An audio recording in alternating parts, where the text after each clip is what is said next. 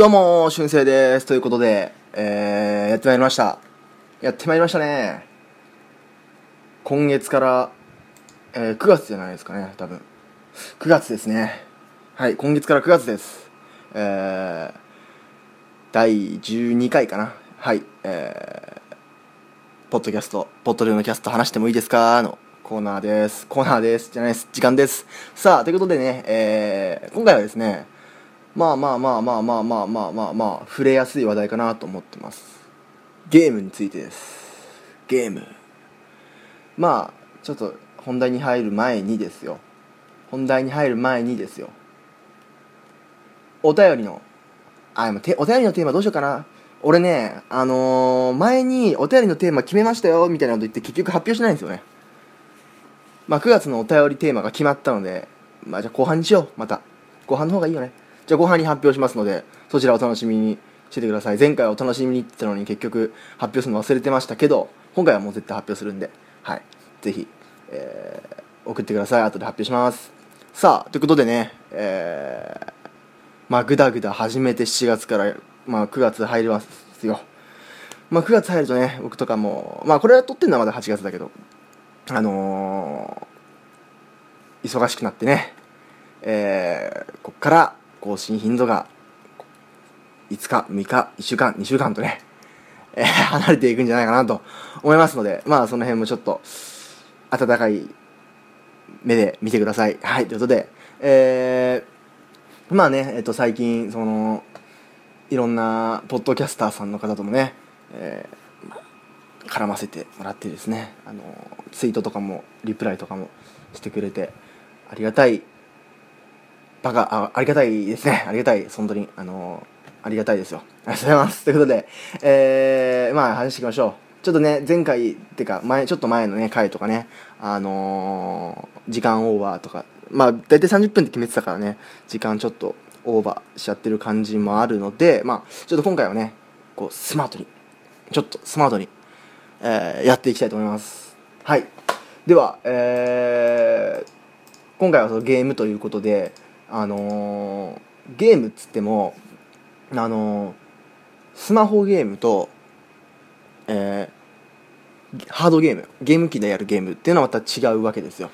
で、僕はその、まあ、今回ゲームでいった話題になって、でもゲームって最近俺やったかなっつうと、ハードゲームはもう1年近くやってないです。はい、皆さんハードゲームやってますかね。ハードでやるゲームっていうのも、やっぱり僕スマホではバンバンゲームやるんですけど、やっぱそのゲーム機でのゲームっていうのがね、なかなかって感じで、スマートフォンゲーマーがやはり昨今増えているわけですよ。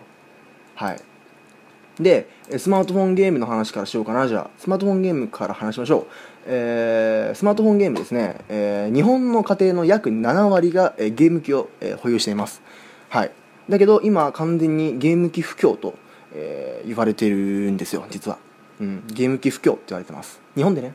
で、最近のゲーム機は、まあ、ネット閲覧に使えるが使いやすくはない、ね、メーカーがゲーム以外の使い方を考慮していないってことが挙げられます、原因として。で、まあ確かにそのゲーム機でインターネットって結構できるんですよ。うちにあるハードを紹介するとね、うちね、もうね、Wii があります、まず。U じゃない。もうやって、古い方の Wii です。と、DS はライトまでです。3DS ないです。PSP があります。ビータはないです。PSP があります。それだけですね。はい。それだけです。うちにあるのは。あんまり買ってないです、もう最近は。もう買いもしてないです。うちは。家庭用ゲーム機っていうのは買ってもないんですけど、まあうちだけでなく他の家庭も買わない人が増えているということで、まあ、原因としてはそのゲームしかできないみたいな。一応ねできるんですよ、ゲーム以外のことも。例えば PSP、 プレイステーションは PSP からあれが、普通にブラウザが使えます。PS3 はもっとブラウザ以外にも多分使えますよね。で Wii も古い方の Wii、U じゃない方の古い方の Wii で、一応ブラウザ見れるし、 YouTube も一応アプリとしてはあります。 DS はどうだろう、3DS からかな。DS ライトの時は見れてないから 3DS とかあの辺りから、YouTube とか、ニコニコが見れたりとかしてます。 PSP も PSP の時はブラウザだけだったけど、ね、ビータになると YouTube やニコ動とかも見れるようになってます。そんな感じでやっぱゲーム機でもインターネットができるっていうのが、まあ当たり前になってると。で PS ビータなんつったら PS ビータに関してはあれですよね、Wi-Fi 用と、モバイル通信用ってあって、もうほぼほぼ携帯と同じみたいな。携帯と同じって言ったらあれだけど、でも、あれですよね、iPod Touch みたいな感じになってますよね、完全にもう役割としては。だって、YouTube 見れるし、ニコ動見れるし、スカイプ入れれば、あれができます。スカイプ入れれば通話ができます。ブラウザが使えるから Gmail も使えます、メールも使えますって。でゲームもできますと。で各種アプリがどんどん増えてると。なんでもうほぼほぼもうスマホ、iPod Touch には追いついてるんじゃないですかね、 PS Vita とか、そんな感じで、はい、そうですね。はいでですね、いろんなそのアンケートとかによると、スマホを持っている人で自宅にゲーム用機がある、要するにスマホとゲーム用機を両方持ってるって人が 79%、ゲーム機ないよスマホだけだよって人が 21% でした。そんぐらい、大体みんな両方持ってるんですよ。両方持ってる、だけど使ってるかどうかは別なんですね。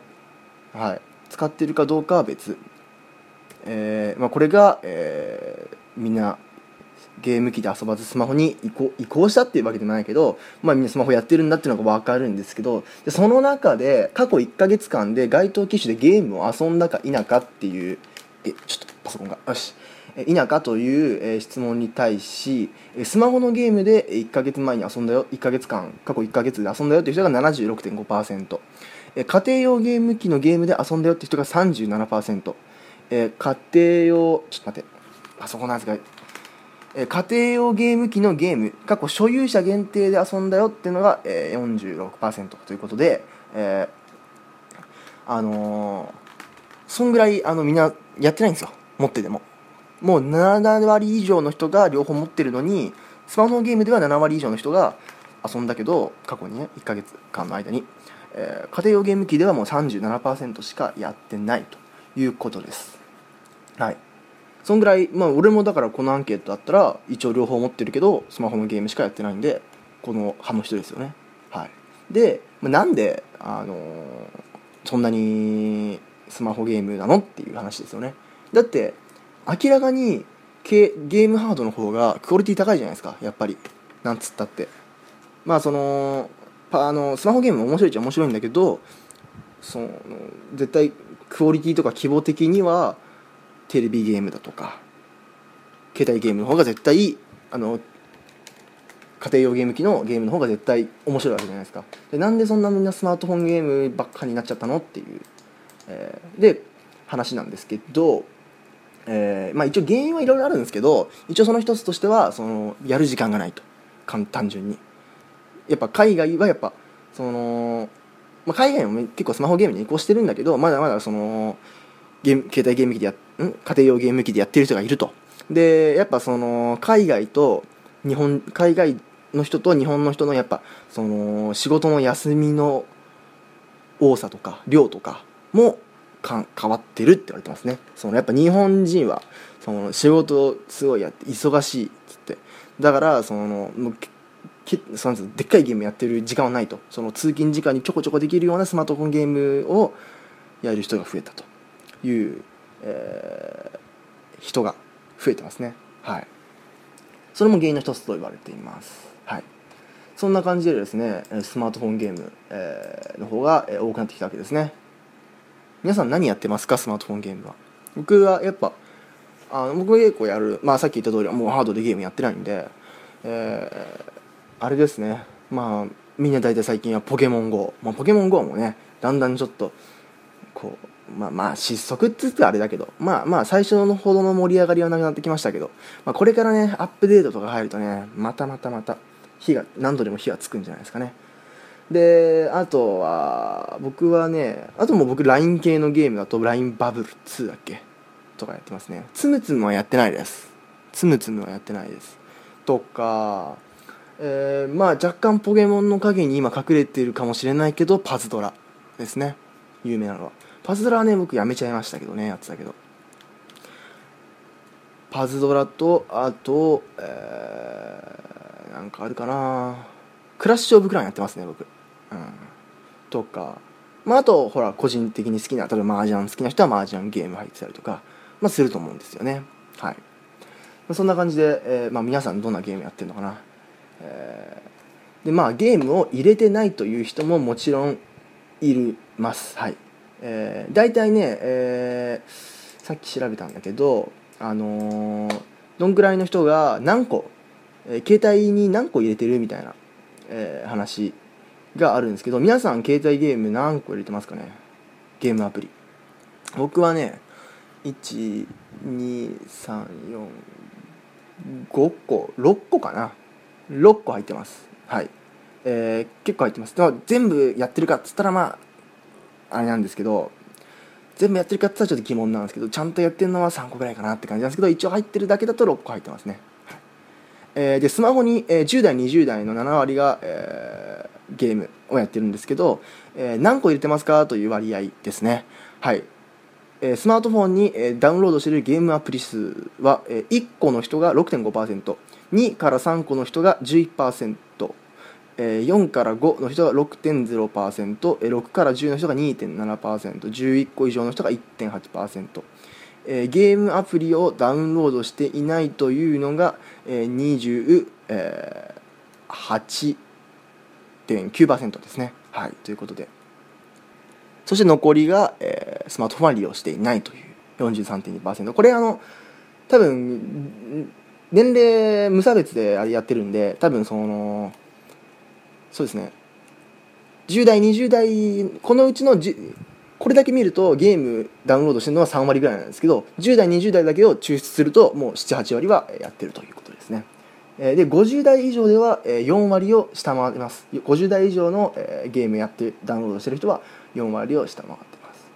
はい、まあ、大体ですね、みんな、まあ、CM で見たゲームとかアプリストアで検索したゲームとか友達に教えてもらったゲームをみんなやってるそうですね。はい、そんな感じでですね、まあ、みんなやってるわけですよ、スマートフォンアプリを。で、スマートフォンアプリっていうと絶対的なワードとして出てくるのが課金ですね。はい、僕ね課金はねいやそのがっつりはやってないけど、一回ね2000円ぐらいかなをパズドラのゴッドフェスの時に使ったことあるんですけど、大していいの出なかったからもうその時そっからやってないんですけどね。まあ、1回ありますけど、いや本当にやる人はやるんですよ。で言ったらスマホのゲームの収入源ってそこじゃないですか、無料でやってるゲームって。まあ、あと広告とかもあるけど、でまあ、一部ではスマホゲーム業界はユーザーの 0.19% が支えてるみたいなことをも言われてます。課金する人が結構少ないからね。でもその少ない人がこうバカみたいに課金するから、それに支えられているってことが言われたりもしてます。さあ皆さんは、めっちゃセミ鳴いてるな、皆さんは、スマホゲームに課金しますか。はい、そんな割合を紹介します。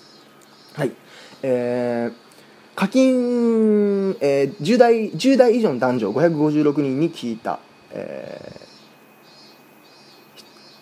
割合ですね。はい、はい、10代以上の、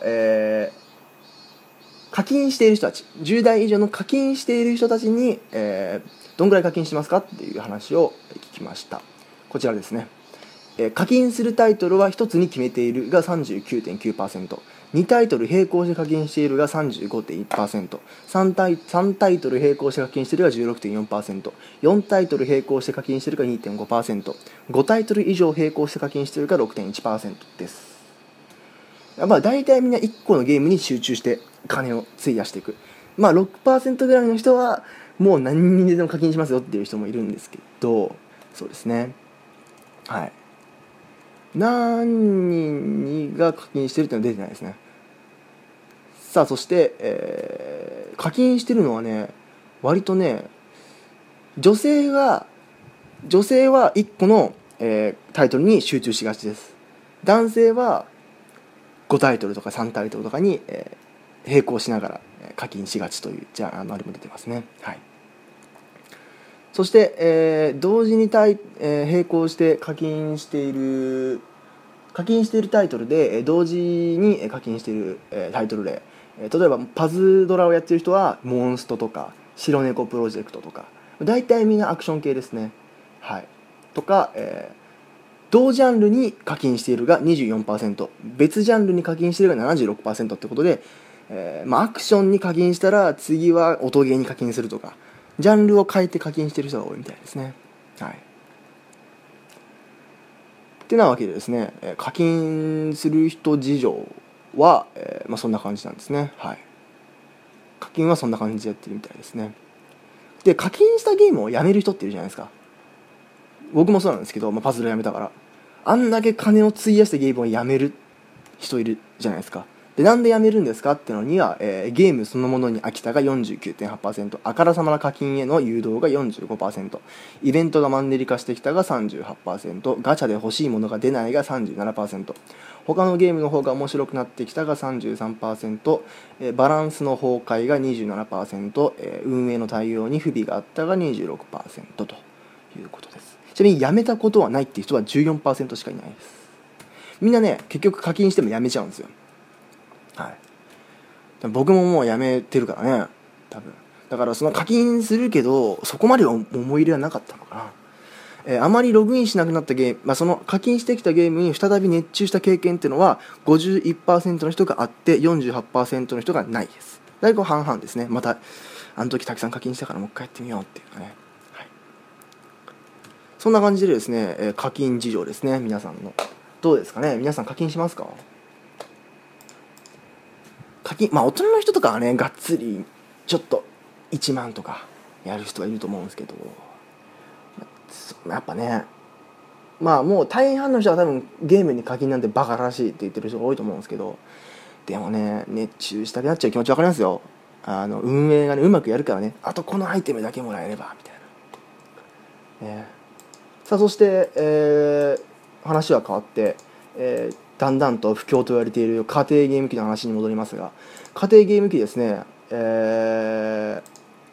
ェア率、家庭ゲームのシェア率、さっき僕は言いましたね、 PSP があって Wii があると。はい、だから僕は PS 系と Nintendo 系両方持ってるわけなんですが、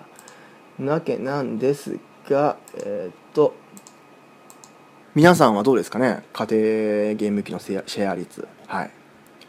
さあ、ソフトウェアの、割合でいきましょう。ソフトウェアの割合を紹介していきます。はい、ゲーム機売上ですね、こちら。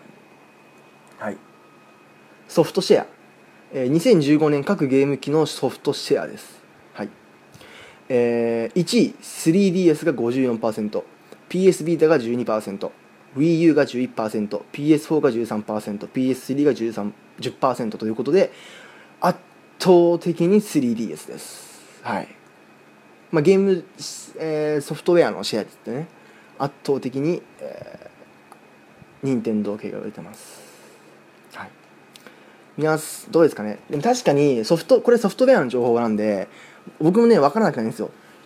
さっき Wii U と、PSP 両方持ってるって言ったじゃないですか。だけど圧倒的にソフト数で言ったら任天堂ゲームの方が多いです。うん。やっぱりなんだろうな、任天堂ゲームの方が日本の会社が作ったりしてるっていうのもあるんだけど、やっぱなんかね面白いですね。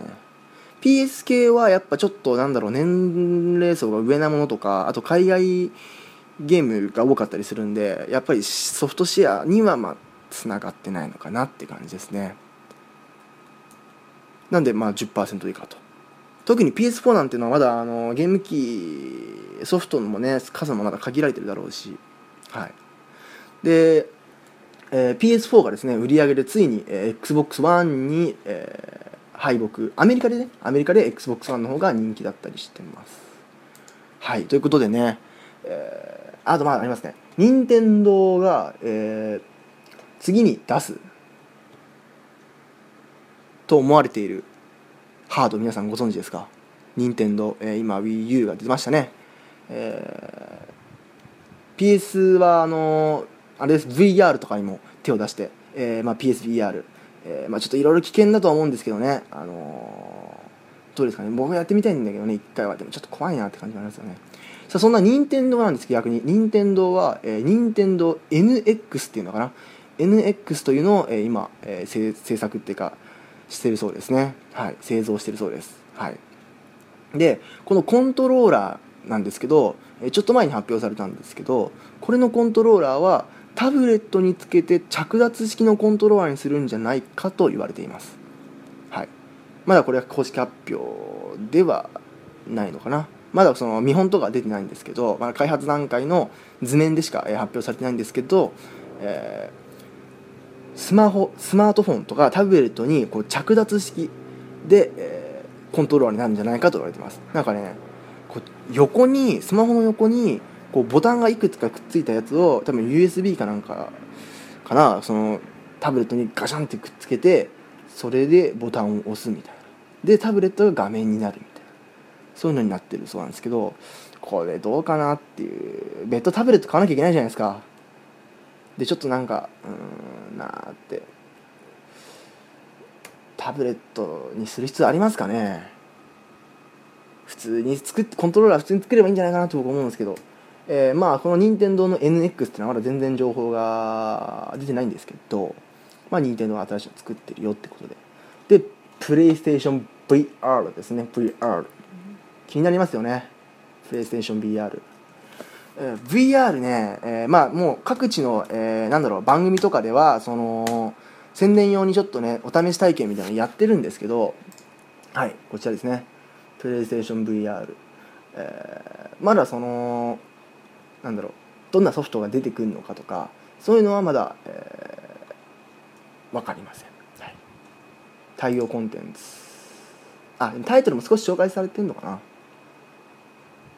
体験会とかも各地で開かれていてですね、皆さん VR のお値段知ってますか？お値段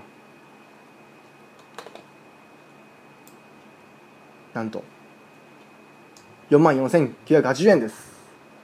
公式サイトに書いてあります。 44,980 円です。2016年10月13日に、PlayStation VR 発売されるんですけど、どうですかね。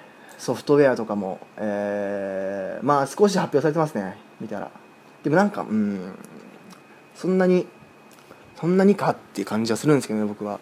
なんかその同じような、例えばそのここに書いてあるのと、バーチャル遊園地とかパーティーゲームとか、なんかね、遊園地ばっかなんですよ。まだなんか遊園地ばっかですね、まだ。だからその VR で360度見れるからみたいな感じで、VR が多いと。あとバイオハザード、戦場系ですね、 FPS。 あと初音ミクとかの音ゲー系も出てます、発表されてます。面白くなるのか、ちょっと僕はね、普通に危険なんじゃねえかなって思うんだけどね。はい、どうでしょうか。皆さんはプレイステーション VR 買いますか？僕は買わないと思うんですけど、ぜひそんな買った人がいれば、ぜひね、感想とか教えてください。これ今発売しないけどね、10月に発売されるけどね。ってなわけで、今回は、以上です。だらーっと話してきました。だらーっといろんな情報データを紹介しましたけど、以上です。皆さんもね、皆さんのゲーム事情、ぜひお便りで送ってくださいということでね。本当はあれなんですよね、僕はアーカイブとか PS1 のゲームとかもやってるんで、その辺のお話もしたかったんですけど、それはまた今度、次回じゃないです、また、いつかします。僕も結構まだね、 おばあちゃんの家にね、スーパーファミコンが残ってたりするんで、ちょっとゲームやったりするんですけど、その辺の話もね、できたらいいなと思います。ということで、皆さんの、今回はスマートフォンゲームと携帯ゲーム機の事情でした。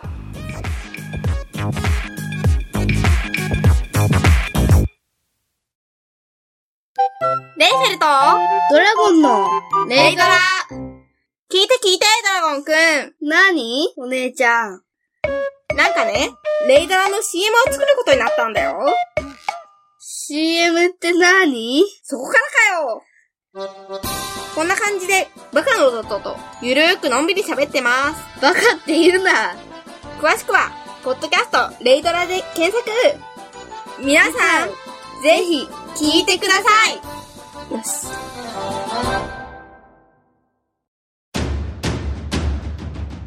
2016年、一つのワンルームに突如として現れた大阪の一般人によるポッドキャスト。大々大げな時間。動画紹介のコーナーということで、やっていきましょう。動画紹介のコーナー。はい、ということでね、今回の動画、今回はですね、ちょっと面白い動画を持ってきました。面白くはないですね。ちょっと歴史ある動画を持ってきました。どういうことかっていうと、皆さん、YouTube って使ってますか？ YouTube。もうね、動画を見ると言ったらみんな YouTube だと思うんですよ。YouTube。僕も YouTube 見てますし、YouTube やってましたし、YouTube 皆さんね、いろんな動画見ると思うんですけど、そんな皆さんの YouTube って何年に始まったか知ってますか？2005年なんですよ。2005年。2005年に始まって、ちょうど去年ね、10周年つってやってましたけど、YouTube は2005年に始まったんですよ。で、その2005年に始まった YouTube に、一番最初、YouTube 史上一番最初に投稿された動画っていうのは、皆さんご存知ですか？はい。当時ね、もう2005年当時はその動画って言ったら全部こうダウンロード、動画は全部一個一個ねダウンロードして見るっていうのが普通だったんですよ。普通だったんですけど、この YouTube ってのはこう埋め込み式でこうストリーミングで見れると、ダウンロードしなくても見れると、それが当時は画期的で、爆発的に YouTube は伸びたわけなんですけど、そんな YouTube に一番最初に投稿された動画っていうのが、まだ残ってるんですね。はい。YouTube は、約7年前の2005年に、ペイパルっていうのかな、ペイパルの従業員であったチャド・ハーリー、スティーブ・チェン、ジョード・カリムらが、設立した動画共有サイト。きっかけはハーリーらが友人のパーティーのビデオを配る方法として考えた結果、これまでに試作してきた技術を使い、みんなで簡単にビデオ映像を共有できればと思いついたことによります。はい。そして今のように爆発的に伸びてきたわけなんですけども、そんな YouTube に一番最初に投稿された動画として、を今回紹介します。はい、タイトルはですね Me at the Zoo っていう Me at the Zoo っていうタイトルなんですけど、動画の長さ全部で19秒です。19秒。どんな動画かっていうと、そのさっき言った設立者の一人のジョード・カリムが、カリフォルニア州サンディエゴにある動物園のゾウの前で撮影した19秒の映像でした。ゾウってあれだよ、エレファントの方のゾウね、前で、撮影した動画でした。